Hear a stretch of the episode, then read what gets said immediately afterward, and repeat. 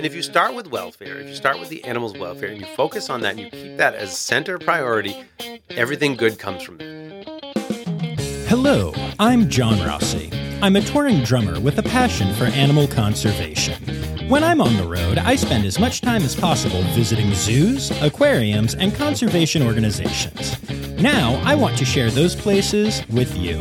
I'll be talking to keepers, vets, conservationists, anyone who can help me in my mission of connecting my people to animals through their people. Join me on my Rossifari. Hi, hello, hello. Welcome back to the podcast that's taking you back to school, the Rossifari Podcast. That's right, y'all. We are still in the midst of our uh, lengthy time in Florida at the start here of season two. And uh, we're going to a facility that's pretty unique. As a matter of fact, it, it's one of only two colleges that I know about in the country that have an actual teaching zoo. You heard about the first one in season one, and today you're going to hear about the only A Z A accredited teaching zoo in the United States of America, because we are going to the Santa Fe Teaching Zoo, which is in Santa Fe, New Mexico, right? No, totally not. In fact, it's in Gainesville, Florida, which is how I was able to get there while gigging in Florida. And like, obviously, a big part of this episode is going to be hearing about my guest talking about why Santa Fe Teaching Zoo is incredible and why you might want to go there. But don't worry, it's not going to just be an ad. Unlike this ad to remind you to make sure you're following along at Rossifari on Facebook, Instagram, and Twitter. At Rossifari Pod on TikTok. And of course, if you want to support the pod financially, you can go to patreon.com slash Rossifari. Uh, it starts at as little as three dollars a month, and you get all kinds of cool features, including bonus audio from many of the episodes, including this one. Sorry, y'all, but you know I love my cheesy transitions. Anyway, today I am bringing you an interview with Jonathan Miot, who not only has the best first name of any guest I've had on the podcast so far, but also is the director of the Santa Fe Teaching Zoo in Gainesville, Florida. We talk about all kinds of stuff. Obviously, we talk about the program there, and it is unique, the only one like it in the entire country. But you are going to get a ton of animal stories about some animals that you may hear about all the time, but also cool stuff like bongo antelope and uh, clip springers, which is just very entertaining. I, I love that story. Also, the Santa Fe Teaching Zoo is home to Eki and Adelaide, to Matschie's tree kangaroos, and y'all know we are going to talk about them. A lot. Like, a lot, a lot. A lot. Because of course we are. It's great. And then on top of that, we're going to talk about a lot of the amazing conservation work being done at this zoo. Despite the fact that they are the smallest A Z A facility in Florida and one of the smallest in the country, they are doing some amazing work with some incredible species, including Perdido Key beach mice, Eastern Florida grasshopper sparrow, which is the most endangered bird in the U S, and Guam rails, which used to be extinct in the wild. Yep, it's pretty exciting hearing about how this zoo and others are helping bring them back from extinction. On top of that, you'll also hear about me meeting a species that I had never met before. And I can tell you, it's going to shock you. And there are a lot of you listening who are going to think, huh, did not see that one coming. Probably not for the reasons that you think either. So I'm going to throw it to the different kind of ad, and then we will get to the interview. Today's episode is brought to you by Daydreamer Studios. Do you have stories and expertise to share with the world? Have you ever thought about starting your own podcasts? There's no better time to start than now with the help of a trusted production partner. Daydreamer Studios is a full-service production company that takes all the stress off your plate. You can focus on creating engaging content while they focus on recording, editing, audio engineering, hosting, and publishing on twenty-two platforms. Log into the advanced remote system with one click, and the Daydreamer team will be on the other end, ready for you to record everything you have to say. Owned and operated by Daydreamer Network, Daydreamer Studios continues on the company's mission to empower storytellers of all kinds by making podcasting accessible to all. For more information and current promotions, visit daydreamer network dot com slash studios. All right, y'all, it is time. And I can honestly tell you that this interview continues the uh, trend that I encountered in Florida of speaking to people who just inspired the hell out of me. And I am sure that you will be at least as inspired as I was. So without further ado, here is my interview with Jonathan Miot, director of the Santa Fe Teaching Zoo.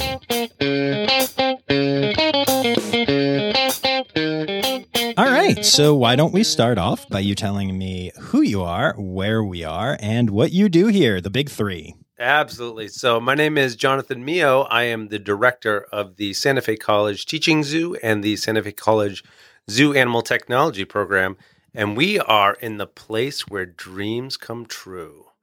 Well done. That's that's incredible. and, and here's the thing, it really is, because we train zookeepers, and I have... I have students who come through my door that say, every single year, they say, I have always wanted to be a zookeeper. This has been my dream. I knew when I was a little kid that I wanted to be a zookeeper. I didn't think you could go to school for this. And yet here we are. So absolutely, I literally make students' dreams come true every single year. And it's because of that, it's a magical place. That is awesome. And it is a magical place. Also because of the tree kangaroos. But, we'll get there. um, but so, um, you know, there are other teaching programs and, mm-hmm. and such, but there's something that sets you guys apart. Mm-hmm. This is an A Z A accredited zoo. Absolutely. Um, and it is a two-year program. Yep. Right. And now listeners to the podcast have heard so many people say you need a four-year biology degree yep. to become a zookeeper. Yep. Uh, so what's your placement like? So our placement rate is eighty-five percent. Which is incredible. Which is amazing. And and I will tell you, I'm one of those people with a four-year degree in biology. And I enjoyed my time in college. I met a lot of great people, but it trained me zero to be a zookeeper.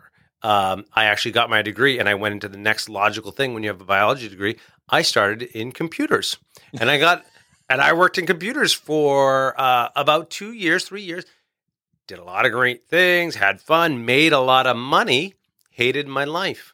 So I, uh, hooked back up with my undergraduate re- research professor and, um, he was doing research at Busch Gardens, Tampa, Florida. So I came down to Tampa, Florida and took a job for six dollars and thirty-two cents an hour, and I loved it, and I've loved every minute since. And, you know, that's the thing is a bachelor's degree is beneficial for some things, but now with the price of college, a bachelor's degree is not actually applicable to being a zookeeper, and you have a lot of money to pay off at the end, and you're not making a lot of money. So honestly, I I think that our program, it's not for everybody. I don't say this is the only way to do it, but I think it's a great option if you think, hey, I want to be a zookeeper, and you want to, tr- even if you want to try it out before you get the job, then this is the way to do it, because getting the job is the hard part, is the really hard part. Absolutely. Yeah. Once, once you're in, you're kind of in. You're in. So yeah. Um, so let's, I, I want to get into so many different things, but since we're in the program right now, let's talk about what sets your program aside. Mm-hmm. Um, you know, we, we did an awesome little tour of the zoo and I got to see a lot of the keepers working. And one thing that stood out to me is that the keepers were zookeeping. Mm-hmm. Uh, there was nobody standing over them and, um, you know, feeding them little pellets and doing positive reinforcement or anything. Right. Um, they were keeping. So, so talk to me about that and, and what the experience is like for students here. Right. So it is, like you said, it's a two-year program. So it's five semesters. It's sequential. You don't get a summer off. You don't get Christmas off. You don't get uh spring break off, because you are a zookeeper. You're taking care of the animals, and the animals don't get that time off. So the students are here nonstop for five semesters. But the difference is they are the ones, exactly, you said it, they're the ones taking care of the animals, because you learn to do something by doing it. You're a musician. Yep. Did you learn to be a musician by watching a PowerPoint presentation? Absolutely not. And people who nowadays tell me that they they're trying to learn just by watching YouTube and stuff. Yeah, I don't. I don't know. I don't know. Doesn't doesn't sit well with my brain. I, I, I I don't think so either. I've got um, three young boys at home, but two that are can ride bikes. And again, for them to ride bikes, I did not show them a PowerPoint presentation. I got the bike out. I put them on the bike. They got on the bike. They fell down. They got up and they rode their bike. Right. It's the same thing with zookeeping. You come here. We do give you PowerPoint presentations, but the students are here in the zoo working as zookeepers four days a week, every single week. And they're working every animal within the zoo. So they take a tur- turn as well as uh, in commissary, education outreach with our ambassador animals. They're working every animal in the zoo, and they get to be zookeepers by being zookeepers. The only animals that we are standing the, next to them when they're working every single time are our venomous reptiles. That is it. When they work venomous reptiles, we stand directly next to them because, well, that's a real life and death situation. Otherwise, they are working with the animals by themselves. We tra- teach them, we train them, we give them feedback, we give them support, but they are doing it. So when they come out, they have the confidence to do the job as a zookeeper because they've been a zookeeper, as you said, in an A Z A accredited facilities. So our expectations and our requirements are very high for these students, and we hold them accountable to a lot of um, really important tasks that they need to do on a daily basis. That's awesome. And uh, when we talked about your collection, you have something interesting to balance here because normally people have to balance like their conservation message or, or however their zoo set up and um, the, the wishes of the public. Mm-hmm. But yeah. You have a third element in that you also have to think about the students. So how does that impact things? Absolutely. So the, the big thing when you come into the zoo, the first thing is no lions, tigers, bears. Oh my, you know, we just don't have them here. And I've, And I've worked with all of them, and they're amazing animals, and they are incredible. It's incredible to work with those large carnivores. But the reality is when you make a mistake with them, potentially the last mistakes you will ever make. And we can't do that here with students. Again, the reason why the program is successful, we have an eighty-five percent placement rate. We have students all over the country in all sorts of zoos. The reason why they're successful is because they are doing the work. And in order to do that, we have to draw back a little bit on the type of species we have. So we have cats. We just have caracals and ocelots instead of lions and tigers. Uh, we have primates, but instead of gorillas, we have capuchins or we have our white-handed gibbons. So again, they can still hurt you. They can still bite you. You still have to be safe around them. They can still escape, so we can still have problems there. But again, they have to learn how to do things correctly. And again, like I said, you don't have to shift a tiger to know how to shift an animal safely. Shifting an ocelot, shifting a caracal is, you know, can be just as potentially nerve-wracking, especially if you're a brand new zookeeper. And again, I love my big cats, but the caracals, we didn't get a chance to take a look at them. Those caracals, they are a great small cat because they are feisty. They are feisty little cats. And I love them for it because the students are absolutely, zookeepers here are absolutely intimidated by them, which you should be. You should be intimidated by cats you're working with.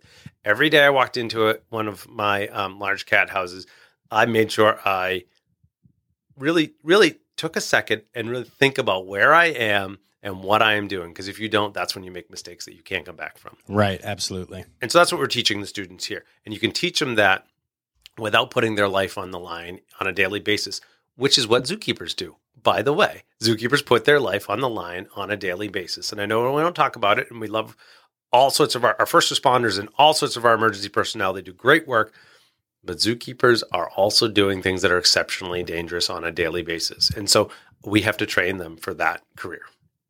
That, yeah, that makes a ton of sense. And um, like you said, you know, the species that are here may not be as deadly, but yeah, I've I've I've seen capuchins do some stuff. Yeah, know? yeah, I've seen some tree kangaroos. Do, okay, that's a lie. But, but no, the truth cute, is cute somebody to death. Yes, exactly. Right, yeah. But um, no, but the, the truth is, you know, like you said, shifting is shifting, and mm-hmm. the strategies are the same. And I think mm-hmm. that's a really, uh, really great approach to it. Um, so do the students that come here still have to do like Uh, you know, a basic course load. You still have to take college math and mm-hmm. all of that while zookeeping. Yes, while zookeeping. Wow. So, so it is an associate's degree, so it's less coursework, but it is, you have to take math, English, um, uh, psychology. You have to take all of our zoo classes, which is the bulk of the degree. And that's why the way this degree works out better is because the bulk of it is directly related to the field. We had lots of students who come to us say, I really didn't like school before. I never was successful. It's because you have to sit through, you know, no offense to my my finance majors, but you have to sit, th- sit through a microeconomics course. Right, right. You don't have to do that here. You have to sit through a breeding class and a nutrition class and mammal culture, herpiculture, the things you really love. So you have to sit in a class and learn about things you love. It doesn't get any better than that. Their zoo classes are held here on grounds. They are trained trained by professionals who have been zookeepers. So every single approach we have is from the field. What does a zookeeper need to do? What are the things that we really needed in the field? And we're going to teach you that stuff. And then, I, like I said, on top of it, you're out in an A Z A accredited zoo working every single day. The students, uh, we just had our A Z A um, accreditation inspection past, this past June. Um, they will determine our if we are accredited again in uh, October. But the st- Students were the keepers out there in the zoo that the inspection team spoke to. Can you imagine that on your resume? Like, hey, I already went through A Z A accreditation. That's incredible. Right. I already had to speak to an inspection team and give them my perspectives on animal welfare and enrichment and habitat design, because we do all those things here. By we, I mean our students do that. Students do welfare assessments. They create enrichment and evaluate enrichment. They design and build the habitats there. That's the craziest part of all of this, by the way. Like, when you told me that, I was blown away. And as we did a tour of the zoo, I got to see habitats that were built by students that are zoo habitats. They're great. Yep. Like, they... They work. They, I mean, they more than work. They are good. If you hadn't told me that, I would have never assumed mm-hmm. that it was anything less than what, you know, anyone at the Columbus Zoo or Cincinnati Zoo or whatever does, you yep. know? Uh, it's incredible. Yep. And yeah. again, it's all of the skills. It's all the hands-on practical skills. And the way the program works, it's set up that everybody comes through and you are ready to be a zookeeper, what I what I consider an entry-level, foot-in-the-door zookeeper at any zoo out there.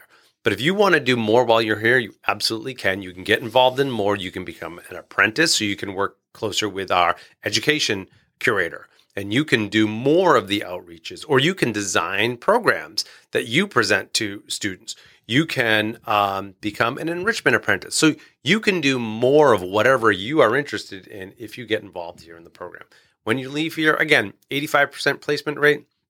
That's within a year of um, graduation. Summer students still start out with internships because it's an extremely difficult field to get into. For every one zookeeper position, there's about four hundred applicants for that zookeeper position. So it's still really um, competitive.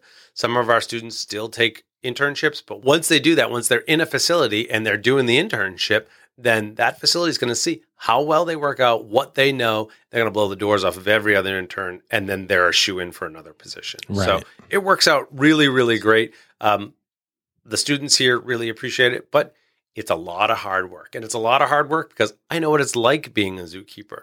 And I know the type of work that you have to endure when you're out there. And I'm not going to train you for a job that once you get out there is completely different. So um, again, if you come here, expect to have your dreams fulfilled, but expect to work your butt off because that's what zookeepers do. Yeah, that's how dreams get fulfilled, y'all. Uh, I think so many people have this notion that, you know, people who do what they love are lucky. And um, there, there's always an element of luck to everything. I'm not going to deny that.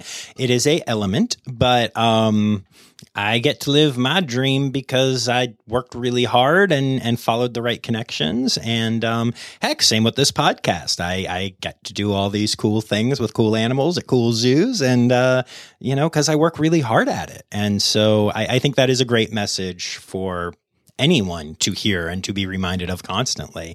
Dreams take work to to come out of the whole sleep phase. So. Yep, yep. I mean, and, and, and I agree to some extent with luck. I think you put yourself in a position to take advantage of luck. Yes, one hundred percent. You know? And and I think, like you said, it's about connections. So for me, I didn't go through this program and I became a zookeeper. It's not the only way to become a zookeeper. But I had a connection with my undergraduate professor, and he got me in at a zoo. They wouldn't have looked at me, given me a second look if it wasn't for him. So it's about those connections. Mm-hmm. But everything I learned, I learned because I had great mentors at that zoo, at Busch Gardens, at Zoo Atlanta, at every zoo I've been to.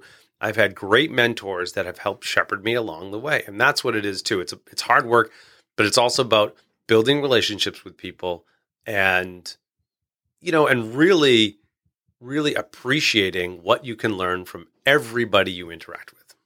Yeah, absolutely. Makes a lot of sense. Now, I do have a, a question for you. So this is a school. And uh, have you heard of this COVID thing? Uh, yeah, well, I, I, yeah, I heard, I've heard something okay, about in the news. Okay. Yep, yep. So um, I assume that the school had to go either, you know, close down or go to virtual or whatever um, during COVID. But y'all are a zoo. And as you said, you know, don't get Christmas off. Don't get. So how did that work? Right. So it was um, it was really dicey at first. And I, I will I will be honest, that we were a little nervous. So we do have quite a few students, depending on the semester. We have three different cohorts or two cohorts, it just depends. Um, so we can have anywhere between ninety and one hundred twenty students, which is a lot of labor. But for staffing, we really only have about nine full-time staff members, and then we have five adjunct instructors that are part-time. So we don't have a lot of staffing. And so it got a little dicey, but I'll tell you, the school, Santa Fe College, stepped up when they barred every student and every employee from being on grounds. They hired our zookeepers in. So our our students changed over from students who weren't allowed on grounds to being employed by the college and were given special dispensation to be allowed to be on grounds. That is so cool. It was it was amazing. And again, this is this is this is what you need to survive. You need support. You cannot do it alone. And this, uh, the college really supported us and really understood the value of the program and understood what we needed to do to survive. So as I said, zoos across the country were laying off people, furloughing people, and we were hiring. And it was it was amazing to feel that kind of support.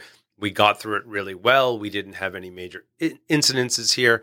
Um, and halfway through that first summer, we were able to move back and have students coming back on grounds because the college saw, not just with our program, but the value of having hands-on instruction for some of the programs.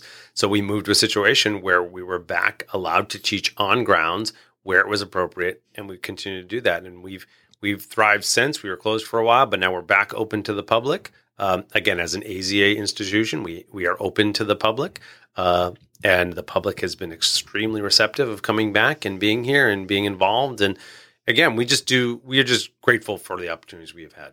Yeah, absolutely. That's that's really cool.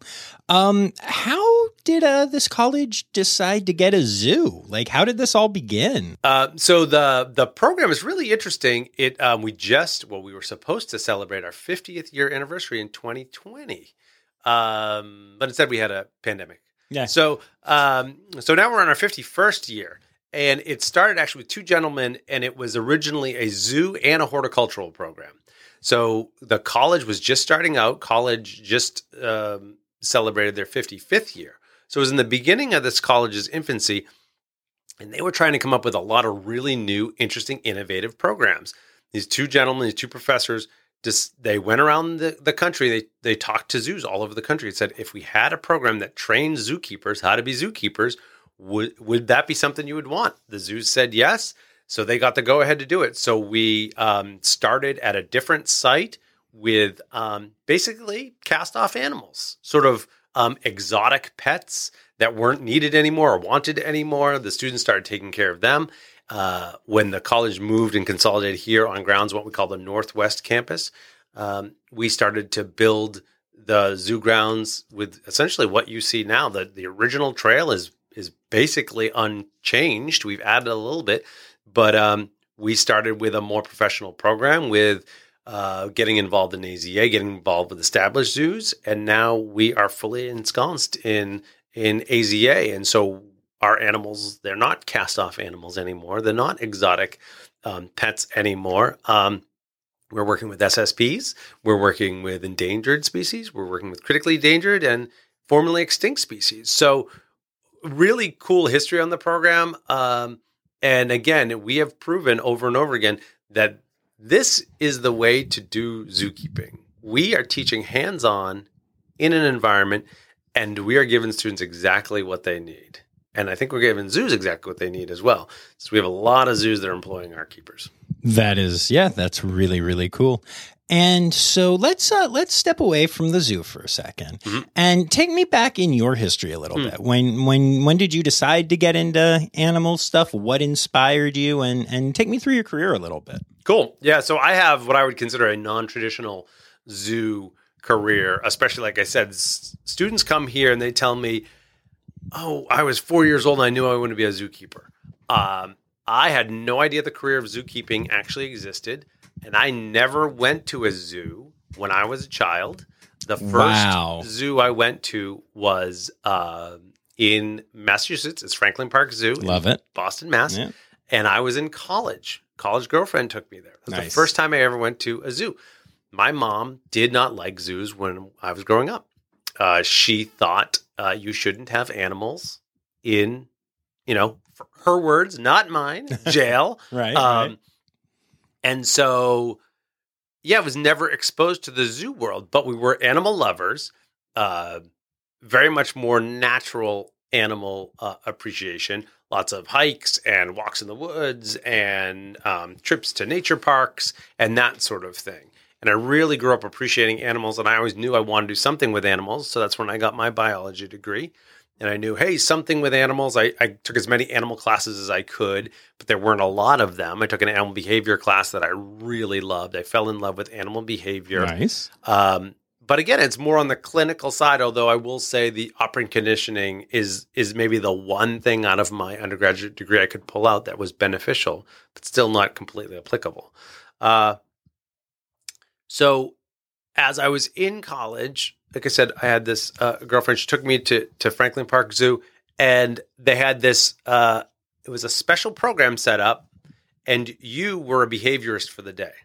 And so your job, they showed you all about gorilla behavior and um, ethograms and how to take and record animal behavior. There's a special like room set up with one-way glass at Franklin Park Zoo where you would observe the gorillas. And you took data on them. Wow. And it was a pretty long program. I think it was like a half day or a full day program.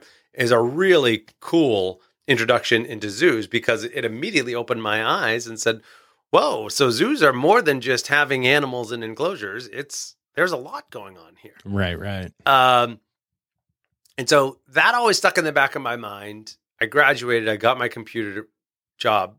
I really didn't like it, but I made a lot of money. But in the back of my mind, I just knew there was something else I could do. So I actually went back to Franklin Park Zoo, and I volunteered there for a year. I volunteered on Sundays in the vet department.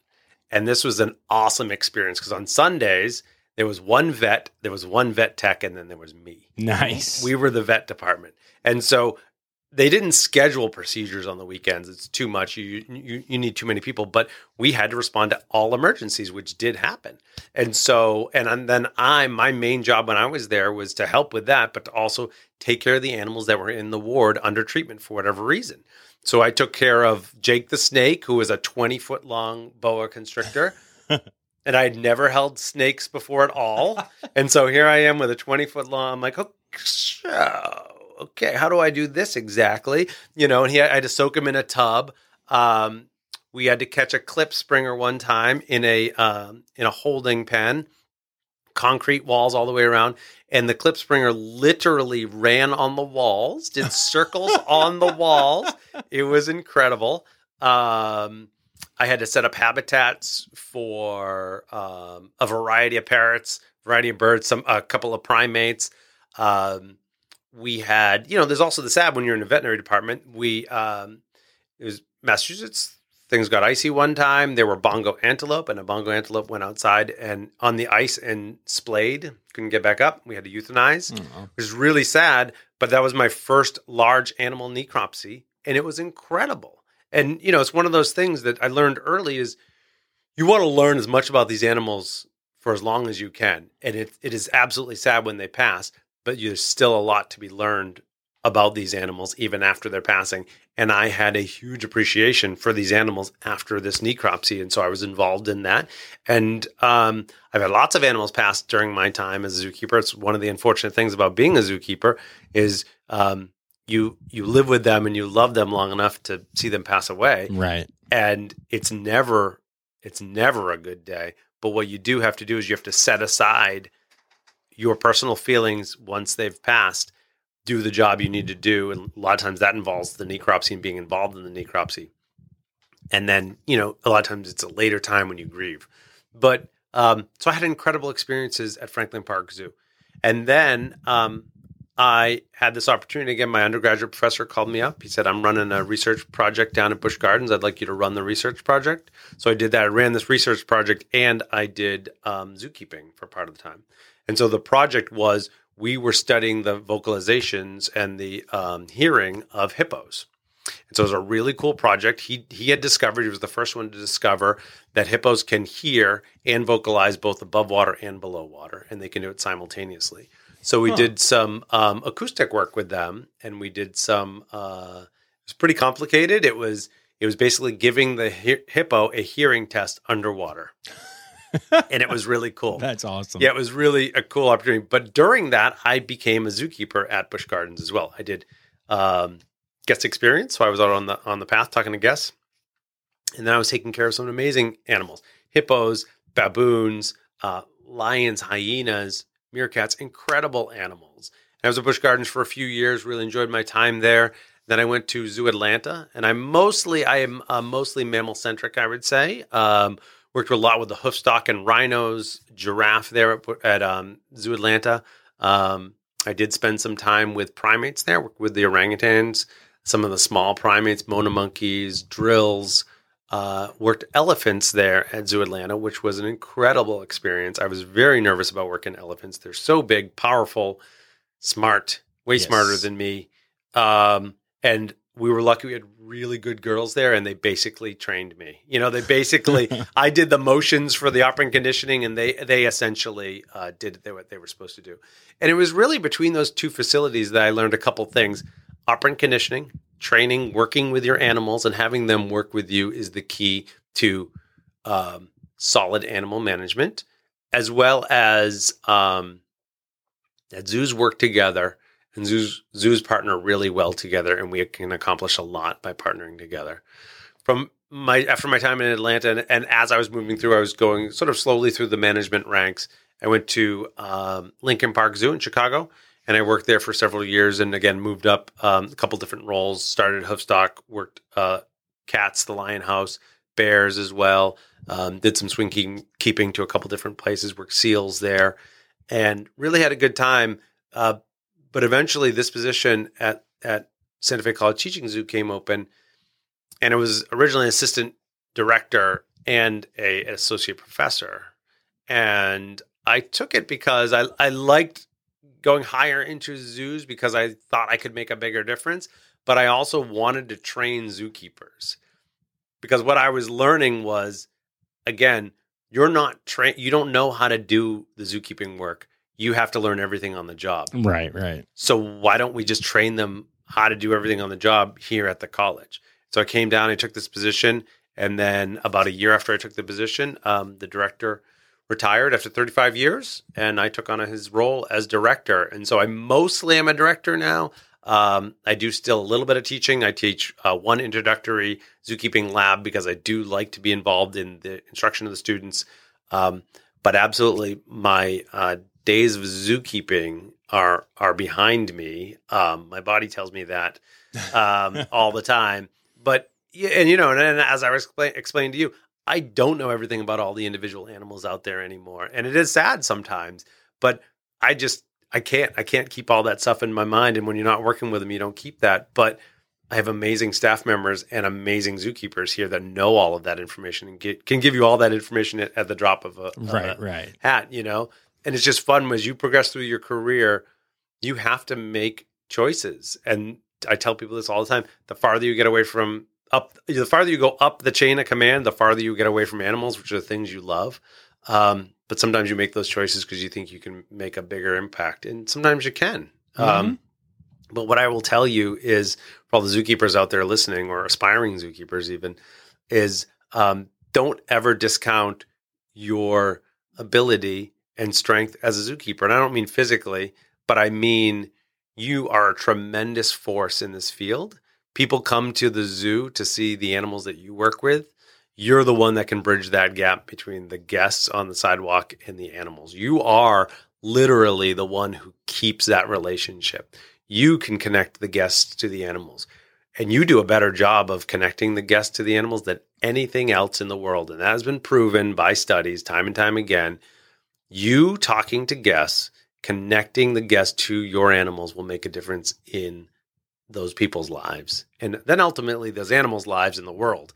And so that's what we're all about here is um, we're making dreams come true, but we're also saving the world. And that's, you got to come in here. You have to believe it. And if, if you believe it, we can do it, you know, because yeah.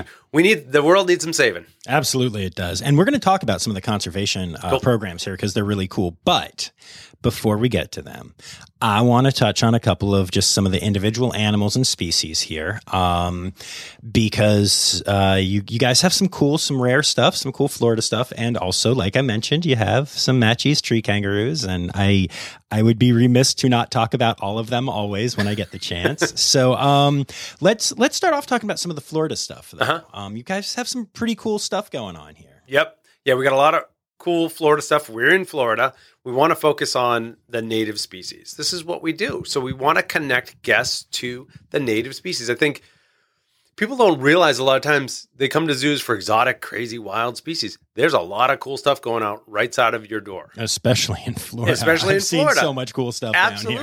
down here. And the stuff that's supposed to be here, let alone the stuff that's not supposed to be right, here. Right, right. But the stuff that's supposed to be here. Um, we're really proud of our Perdido Key beach mice. And um, this is one of those tricky things because, again, they're not viewable to the guests right now. We have actually, we've had a setup in our, in our herp house before. Um Well, you could see the, the beach mice, but they're nocturnal species. So you come by the herp house, you look in a tank. It's a dune. There's nothing else in there. Well, there's a mouse in there, but they're sleeping. So they weren't a great display, but we do great conservation work with them. We are breeding an endangered species. It's found on one key, one island in Florida. It's between the Florida-Alabama border. We breed them. We work with Brevard Zoo um, and West Palm Beach Zoo. And we are breeding and maintaining this species. And it's a small mouse. It's a field mouse. You wouldn't think much about it, except unless you saw them. Cutest mouse you've ever seen. And I got to show you a picture. They're the cutest mouse you've ever seen. And we're doing a great conservation work by enabling this small species. Another really cool small species, the most endangered bird in the United States, the Eastern Florida grasshopper sparrow. Unassuming, little bird, big voice. And what we are doing is we are holding males. Well, that's not a breeding program. What, what do you do? Holding males. What we're doing is we're holding the males because the facility that's breeding those males, when they're breeding those fe- the species, if there's too many males around, they won't breed. They will just too, they're too busy competing with each other. So we've taken some of the males. We have them set up here. They can sing to their heart's delight. They can try to attract as many females as they want. They can't, but they'll try, right? And what we do is we hold them for potential breed or potential release back into the wild. It's a small species. We created the habitat here on grounds. We take care of them, and we're doing our part for conservation. And it's just awesome. So most of our native species, the Florida species, they are either injured, non-releasable, um, or have some sort of conservation value that we're breeding and holding them. We're not grabbing them from the wild anymore. That's just not what we do. Right, right. We are holding, breeding, and releasing. And so we've got them. We have... Um, well, before we move on from those two, because yeah. I just... The thing that I need to point out here is, uh, for my listeners, when, when, when, you know, we went and we did the whole behind-the-scenes tour thing and stuff, and it was very cool. Um, both of the facilities that, that hold the mice and the birds in question here are... They're great. They're they're in good condition. They look great. But one is basically a repurposed trailer. And one I honestly thought was just a like a little garden you guys had set up. I mean, that's what the, the you know, the, it's it's it's exactly what it needs to be. And I'm not saying this at all disparagingly, but like you could walk by both of these places and be like, oh, look, there are some like shack type looking mm-hmm. things. And they are the hope for these mm-hmm. species. And I just I always find that so fascinating. So it's so incredible. Even the the the, the cherry on top top of the beach mouse um, repurposed trailer. Originally, it was called the Rat Range. We bred our own rodents here to feed out. So originally, we bred rodents in there to feed out to other collection animals. And so we've repurposed it from that to a holding. And like you said, the future for for that species. And it's just really cool. And absolutely, that's that's what I love about the two things there were small facility, the smallest facility in Florida, one mm-hmm. of the smallest A Z A facilities in the country. And we are still doing conservation. We are making it happen here at the zoo. And you don't have to be a big zoo to do conservation. And again, it doesn't have to be big conservation. You don't have to be just saving elephants to do conservation. That's great. That has its place. And th- that is very helpful. But all the little pieces go into this big, humongous puzzle. And we're doing it here. And we're exposing the next generation of zookeepers to conservation. How cool is that? They are they get to t- care for endangered species right here on grounds. How about that as your first ever zookeeping position? Oh, would you mind taking care of this highly endangered bird? The most critically endangered bird in the United States. How about that? And that's that's what they do here. Yeah, and that is really awesome to see. Um, and then, so uh, they're not native, but so let, let's talk about the tree kangaroos for a minute. Because um, my held off. You, if I don't, yeah, yeah, you held off for so long. I I'm know, so right? proud of you. You get it. You get me. You get me. Um, but yeah, so there there are two tree kangaroos here, uh-huh. um, Eki and Adelaide. Yeah, and uh, just tell me a little bit about them. Yeah, and they're you know the the cool thing about tree kangaroo, they are rare. They are, um, so they're native to Papua New Guinea. They are incredible animals because they look like living stuffed animals. Yes. You know, and um, what I'm, I'm proud of a couple of different things when it comes to this species.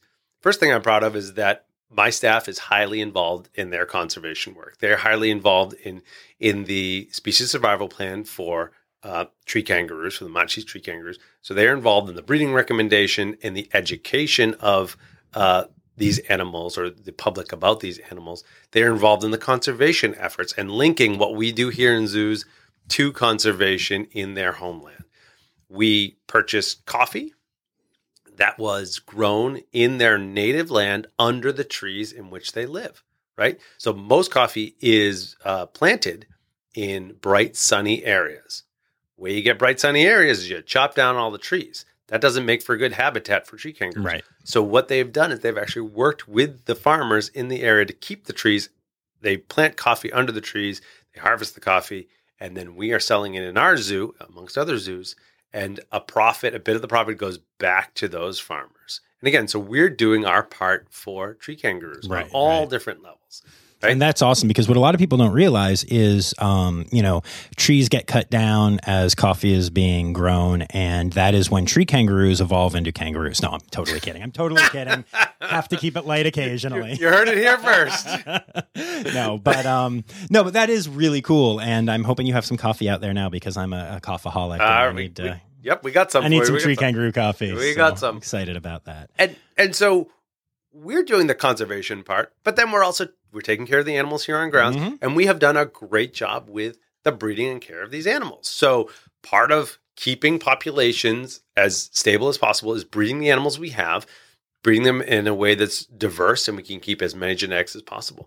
We've had a lot of success breeding um, tree kangaroos, having joeys born here, and sending them out to other zoos. And so I'm really excited about that part too. And part of it was, um, you know, when I came here, one of the thoughts, the, the, the conventional wisdom was tree kangaroos don't do well with lots of different stimulus or don't do well with a lot of change. Well, again, we've got about ninety students in our program that all shuffle through that area one and two weeks at a time. They have lots of different keepers that are taking care of them. Mm-hmm. Um, they're an area that's really busy. You know, there's, there's a lot of noise around. We're right next to I seventy-five here in Florida. It's a really busy highway. They do really well. We've bred there. We've um, sent kangaroos across the country. We've gotten, again, new kangaroos. And we're actually looking at expanding potentially our breeding here at the zoo. Highly recommend it. Highly recommend it. Preferably by my next Florida gig, which might be in February. Okay, if you can make yeah. yeah, yeah, yeah. And if, if Get we, on that for me. If we, if we need uh, anybody to, to pet tree kangaroos, with is that something? I'm I'm I'm willing to, okay. yeah. I, re- reasonable rates, reasonable rates. Nice. Good, good to know, good to know. But, But they're such a cool species. They are so dynamic. They're they're interesting. They are different. Uh, They are rare in zoos. Probably only twenty-five zoos mm-hmm. or so have them. So it's great for us to be able to talk about all of that stuff to the public. We can really capture the public's imagination with that stuff. We capture the zookeeper's imagination with all of this different different stuff we're doing. But the important part is, how do you link the animal you have to some sort of conservation effort? And that's what we do. You know, you have to do that. If you're not doing it, you're not doing it right. Right, absolutely. Simple as that. And I think it's also super important to point out that, like, just because a species is managed by an S S P and has breeding programs and breeding recs and stuff doesn't always mean it's the most stable population. And tree kangaroos are right at that line. They're like under fifty individuals. Yep. You know, um, if if one dies unexpectedly or something, it really mucks everything up. Yep. Um, so to have the successful breeding, the regular successful breeding here is not just important for all the normal reasons, um, but because literally the population really depends on this and not having a problem there. We're, we're not pulling them out of the wild. We're not, like you said, we're not doing any of that. And it is it is right at that, like, ooh, it's, it's a mm-hmm. scary number, but if things keep going well, then it won't be. Right. Um, and I just, I think that's important to point out with tree kangaroos. Yeah, a- absolutely. The, you know, every, every individual is important to us regardless, but absolutely, you nailed it, is when you deal with a small population, every individual is crucial. Yes. That's what it boils down to. Yeah. I, I really need to stop picking favorite animals that are all super endangered, though, because sometimes I worry about what will still be around. It's, but you know what? You know, here's here's the thing, and we talked about it, and how do you get involved in conservation? How do you get involved in the things that you do? Why did you start this podcast? You know, because you love animals. There's nothing wrong with loving animals and loving an animal that you can talk about and you can champion, and you should champion mm-hmm. it. And you should talk about all the animals that you love, and you should inspire other people maybe to love that animal, or just find some other animal that they love and right. they can champion. And if we all took care of this earth, this place, all the places we live, with the idea that if I take care of this earth, it could help tree kangaroos, even if they're across the planet, like mm-hmm. that's a great thing. If you can use less plastic today, tomorrow, the next day, so that less goes into the environment, the ecosystem, and poisons waters, because all the waters are connected, we can make a difference. We can truly make a difference. And it starts with that passion. It does not start with it. I'm never going to get across to these students, you know, like, you really, you know, here's, here's the science behind this stuff. Here's the data to show this. It's about love. It's about passion. That's what inspires all of us. So hold on to that. Do never, never be shy about your love of animals. Oh, trust me. I'm clearly not. I mean, clearly not.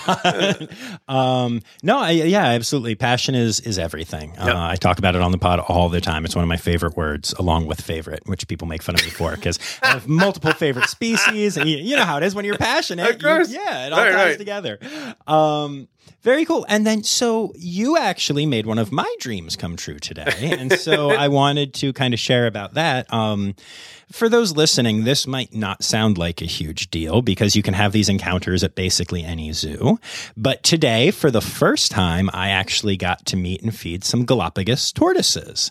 And it was magical and everything I hoped it would be. Um, so just take a minute and and talk about the tortoises here. And especially, I think their location in the zoo is important and speaks to the care, you know, mm-hmm. that, that animals get. So talk about that a little bit. So there's a couple things here that, that, again, we all have to, we have to be careful about assumptions, because, again, John comes in here, he's done a bunch of this stuff. He's done, he's talked to a lot of zoos. He has a lot of experience. He's clearly knowledgeable as I'm talking to him. So we're going around the zoo, and some things I explain and some things I gloss over. And then we come down to Galapagos tortoises, and I pick a few leaves and I come over like, hey, let's go just feed these guys. And I just nonchalantly, you know, give him a leaf to, to feed Galapagos tortoises. Cause I assume, oh, you've probably done this before. You've, you know, again, just, we all make assumptions about other people's experiences, and we have to be careful. This is a truly, he told me this is a lifelong dream that I made come true without even me giving it a second thought. I'm glad I can do that, and I'm excited that I can do that, and I hope I can do that on a daily basis. Y'all, when he started picking leaves and we were outside the tortoises, my eyes got so freaking big. I got so excited. And it's it's funny, because I know so many even casual zoogoers who are like, oh, for thirty bucks, I can feed a tortoise here. And, and they do it. Yeah. I just haven't yet. And yeah. now and it was so cool. It was so cool. But anyway, so and, go ahead. And so we, yes, we fed, fed the tortoises and I, and I was explaining the tortoises are in an off exhibit area. So they are not viewable to the public on a normal basis. We do the the Galapagos tortoise feedings here as well. And um, it's one of those things we're starting back up now that we're we're through COVID. But um, it's one of those things that even before we did the feedings, we made the choice to put them into an off-display area because it was larger, it was sunnier, and it had a, a lot more grass for them to graze on. They were originally in a spot close to the herp house. It makes sense. The tortoises are near the rest of the herp collection. They're easier to maintain, easier to get to. Collection was all easy to view, but it was an area that we got them as we got them as dinner plates. They were very small tortoises, right? They were this big, and so they're now very large tortoises. I don't have weights on them because they're tough to weigh, uh, but they're about twenty-eight years old and they're getting very large. They outgrew their exhibit. Their exhibit got too shaded because we are in a forest. We love our trees here, but not good for tortoises. So we made the choice. We're going to put them in an off-display area. Just because the public can't see them is no reason to sacrifice their welfare, because that's the most important thing, the welfare of these animals. So we put them in a place that's very large. It actually has way more grass than we expected. We actually cut the, the exhibit in half so that we could we could cut them off from it so they could eat all the grass on one side, and then we could shift them to the other half. There's so much grass, they don't even eat it all. They can't even eat it all, but it's great. It's the way it should be. They've got a big mud wallow. They have lots of sun. They have lots of shade. They have zookeepers that still visit them and care for them and check on them many times a day. They're living their best life, and that's the most important thing. Do we want more guests to see them and be inspired by them? We do. Is it in our plan to try to bring some paths down there? It is, but then we bring paths by some other sensitive animals that we walked by. You know, so we walked by a Guam rail breeding facility. Right, which, which we a, will talk about here in a second. Which That's is a sen- sensitive area. Yeah. And so I have to make those decisions. What's really the most important thing? And if you start with welfare, if you start with the animal's welfare and you focus on that and you keep that as center priority, everything good comes from that. Because the public will feel that. You're going to get some grumbling about it, but the public's going to feel and see these animals and see that they are well cared for and they are appreciated. So I I love the glops. They are um, an incredible species. They are, if you have never had an opportunity to interact with a tortoise of any kind, but certainly a glop, please do it. They are charismatic. You will fall in love with them. I don't care what kind of um, preference you had beforehand. You will love the Galapagos tortoises once you spend time with them. Can confirm. Can confirm. As of today, can confirm. Um, and their names are Mo, Larry, and Curly. Uh, yep. So I love that just as a little bonus fact for y'all. uh, good naming. Good naming. Yeah. Um, yeah, so let's talk Guam rails, yep. because um, they were extinct in the wild, mm-hmm. and y'all helped fix that little problem. We, so let's we, talk about that. We did. We helped fix it. So we uh, the, the Guam rails, native to the island of Guam, um, brown tree snakes were introduced to that that island, and this species of bird, very unassuming, um, only stand about mm, eight inches, twelve inches off the ground. They're a ground-dwelling bird, brown feathers, but in the sun they are iridescent. They have incredible plumage, and they literally sparkle. But they're a ground-dwelling bird, live their lives in the ground, lay their eggs on the ground. Tree snakes were introduced. Snakes eat the eggs and the birds. So before they were completely um, take uh, basically killed off of this island, uh, the government came in, U S government, along with the, the government in Guam, they took a bunch of the birds off and they created uh, a breeding program. We weren't part of the original breeding program. We can't claim that. But we are part of the program now, and we have been for several years, and we have been very successful at breeding Guam rails here. So much so that uh, some of our our offspring have been shipped back overseas to the island of Guam, and they have been reintroduced, not to Guam, but to a neighboring island uh, off of Guam called Rota. And so they think they removed all the tree snakes from that island, so they reintroduced this bird to that island with the hopes of getting rid of all the snakes on Guam and completely reintroducing onto Guam. So there's steps, but they're no longer considered extinct um, birds. Are extinct in the wild. Right, right. And that's that's slightly unfortunate yep. in a way. Because, it is. It yeah, is. You used to have the ability to say, you know, hey, come work with an extinct species. Absolutely. Hey, so. Can I show you an extinct species? Most people are like, what? And I, I would tell them about it. But it's a good problem to right, have that right, we have we have made inroads. Here we are. Again, small A Z A zoo, smallest Florida zoo, and we are making a difference. We didn't do this alone. I'm not saying we were the ones that did it, but we helped. We mm-hmm. stepped up. We have a passionate staff here that is absolutely front and center on conservation at all times. And we made this our mission. We followed through on it, and we have been involved in this for as long, for a long, long time, and we will continue to be involved in this as long as we can. Um, so much so, again, we are looking at expanding our Guam rail uh, breeding facility so that we can breed more of them, and again, hopefully continue with this population growth. But it has been great. And again, our students, how could you not be inspired when you come in here? And you, potentially your first day, if you came into this program, if you really going to give up this other random gig you have, like making music or whatever you do, become a zookeeper, come to the program. One of your first days as a zookeeper, you may work with a Guam rail. That I mean, amazing. It's one of the things you could step in with. And it is. It's incredible. And I think it really humbles and it really um, puts everything in perspective when you can say that, you know, I'm potentially working with a, a species that was extinct, and I could help bring back even more. Right. So right. it's it's cool. It's, that is it's really cool. cool. And it's it's it's kind of funny too. You know, you everybody in a zoo says that they are conservation focused, and yep. it is it is true to varying degrees, of course. But it is it is it has always been true in my experience. Mm-hmm. Um, but man, you really, really are conservation focused, because every single time that I have changed from a conservation animal story to just an animal story, you spin it back to conservation so quickly. And I mean, in a very authentic way, but I could tell that's just really where your heart is, which is amazing. It I, is. I love that. It is. I mean, that's the um, thing. Like even I, you know, I, I love, it's like the tree kangaroos. I love the tree kangaroos. They're, they're, they're great. But again, their conservation story is even better than right, them. Right. And again, We every, we try to weave that into whatever we do, because it is the difference. It is what makes the difference. We cannot hold we cannot hold animals in a facility just for people to look at and be done. That is not doing any good. Doesn't help anybody. We're here to educate and we're here to conserve. And if you're not doing those two things at all times, then you're not doing your job. Absolutely. And I I wish a bunch of non-accredited roadside zoos would would hear that. But, you know, we'll get there. Well, you we'll know, there. What we do is, you know, we we try to, and, and that's why I think accreditation is so important. It's important because people need to understand that we are holding ourselves to the highest standards possible. Again, we had the accreditation team come in here. And it's like, imagine your mom and your aunt and I don't know, some uncle coming into your house and literally opening every single door, every cupboard, every cabinet, under your sink, looking under your bed, every single spot within your house. And it's literally like that.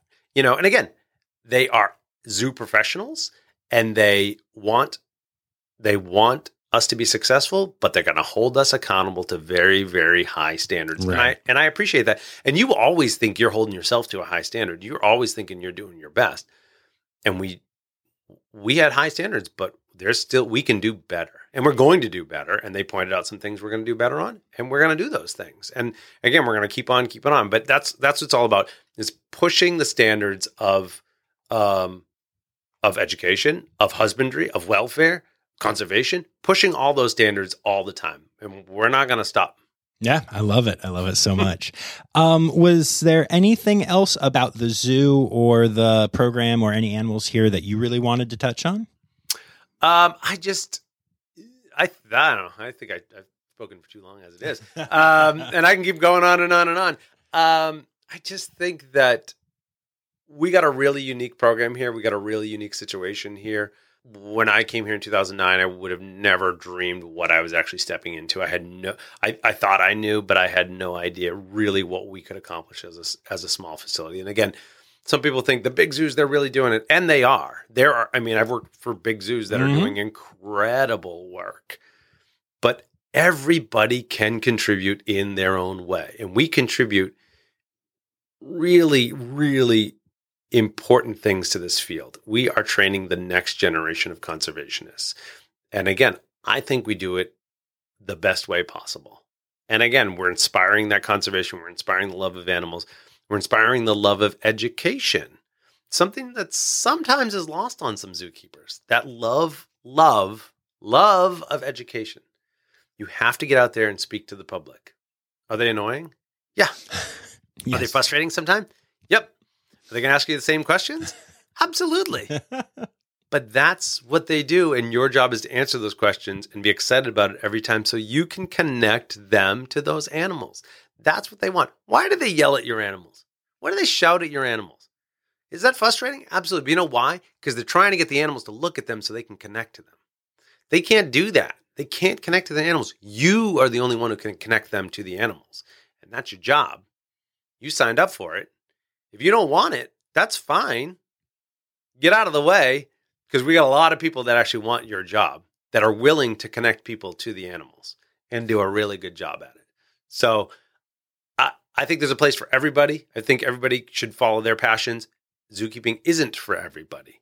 Um, but if you have a love of animals and a love of conservation, regardless of your field, just like what you're doing, you love animals and you are doing it in your own way. And that's what we need. Everybody in their own way, in their own field, in their own profession to inspire that love of animals. Love it. And then I, I hate to even add anything after that. It was so good, but we have to. I'm legally required. I will get in trouble from my fans, but uh, it's time now, don't you know?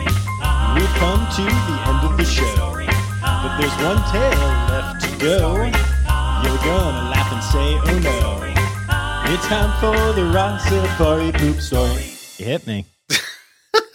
Best transition ever. Absolutely, absolutely. It's like so hard to, honestly, it is so hard. Like, which one is it? Is it the sixteen-foot poop, or is it the, um, the technically not poop, but excrement, the the five foot backwards urination stream? Like, which which one is it? Like, all of the above? All of the above? That's amazing. Um, the, the sixteen-foot poop is my first job, my first actual paid job, was working at Busch Gardens with hippopotamus. Um, still my favorite animal. Nice. So people ask me, you know, you get this question all the time. I get it too. What's your favorite animal? Favorite species is hippos. Favorite individual animal is bongo antelope, and her name was Ariel, right? So completely different. You're like, what? It just it is, mm-hmm. right? That's yeah. that is right. So hippos still my favorite species, and one of the things I absolutely love about them is um, the way they the way they poop, the way they defecate, right? They um, if you have not seen a hippo poop, oh my goodness, you I just. I, you know what? I am so jealous for people right now that have never seen a hippo poop. I'm so jealous that you get to experience that first time, right? Um, look it up. Maybe I should, I'll try to find you a good video. Yeah, definitely. If, so what I worked on was back in the days when we didn't have cell phones on us all the time, and we right, couldn't just right. shoot video all the time. But man, so um, at Busch Gardens, behind the scenes, we had a mostly concrete area, and they had a pool. But it backed up to the the habitat, and the habitat was this gunite wall. And um, gunite is a fake rock they used to make it look like an exhibit. And so one of my first jobs was cleaning the this gunite wall. And I have one of my the older keepers that I work with was like, yeah, John, you got to get way up there, way up there. And I have a deck brush that's what, like six foot, and I'm like six foot. And so and I've got a reach, and I got an eight foot reach and a six foot, and I can't get all of this stuff off the wall. And I'm like, what is, what do, what are we doing? Like, what are you punking me for? What is this thing? He's like, what do you mean, what's that thing? I'm like, what am I cleaning? He's like, you know what you're cleaning? And I'm like, no. He's like, oh, let me show you. And he called the hippos out and brought them onto the patio. And then we just hung out for a while. I'm like, what are we doing? This guy is old and crazy. What are we doing? And again, Britt never, like, didn't, didn't grow up going to zoos, didn't know a lot. And, um, Now, these two hippos, we actually had four hippos, but a big female came out, Cleo. Cleo comes out hanging out with us, blah, blah, blah, blah. And all of a sudden, she backs up, backs up to the to that ball or to that spot where I was cleaning, and just all of a sudden starts moving her mouth and chomping, and then the poop starts flying out the other end, and then they have this big flat paddle tail, and they paddle flap, flap, flap, flap, flap, flap, flap, and the poop literally flew. You hear that expression.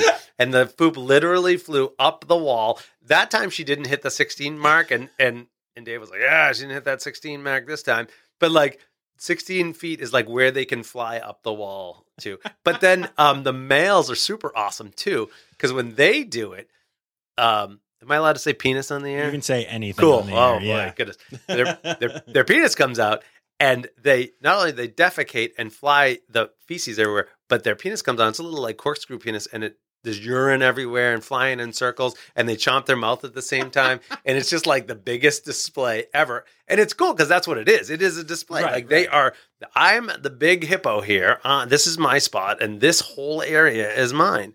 And so, oh my gosh, it was so incredible and awesome, and so much poop everywhere.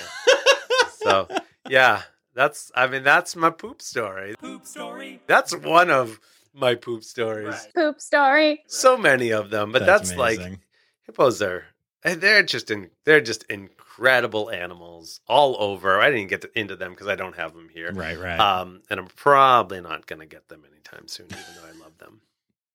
Very cool. Well, thank you so much for doing this. I really appreciate it. Absolutely. Again, it was it was uh, a super pleasure, and I appreciate talking to you. Appreciate your love of animals. Thank you. I appreciate you are educating as many people as possible about animals, and that's what we all have to do. We all have to take our gifts, our talents, and we have to use them to conserve animals and save the world. Is that too much to ask? I hope not, because that's my goal too. That's so, mine too. Love it. Take care. Thank you.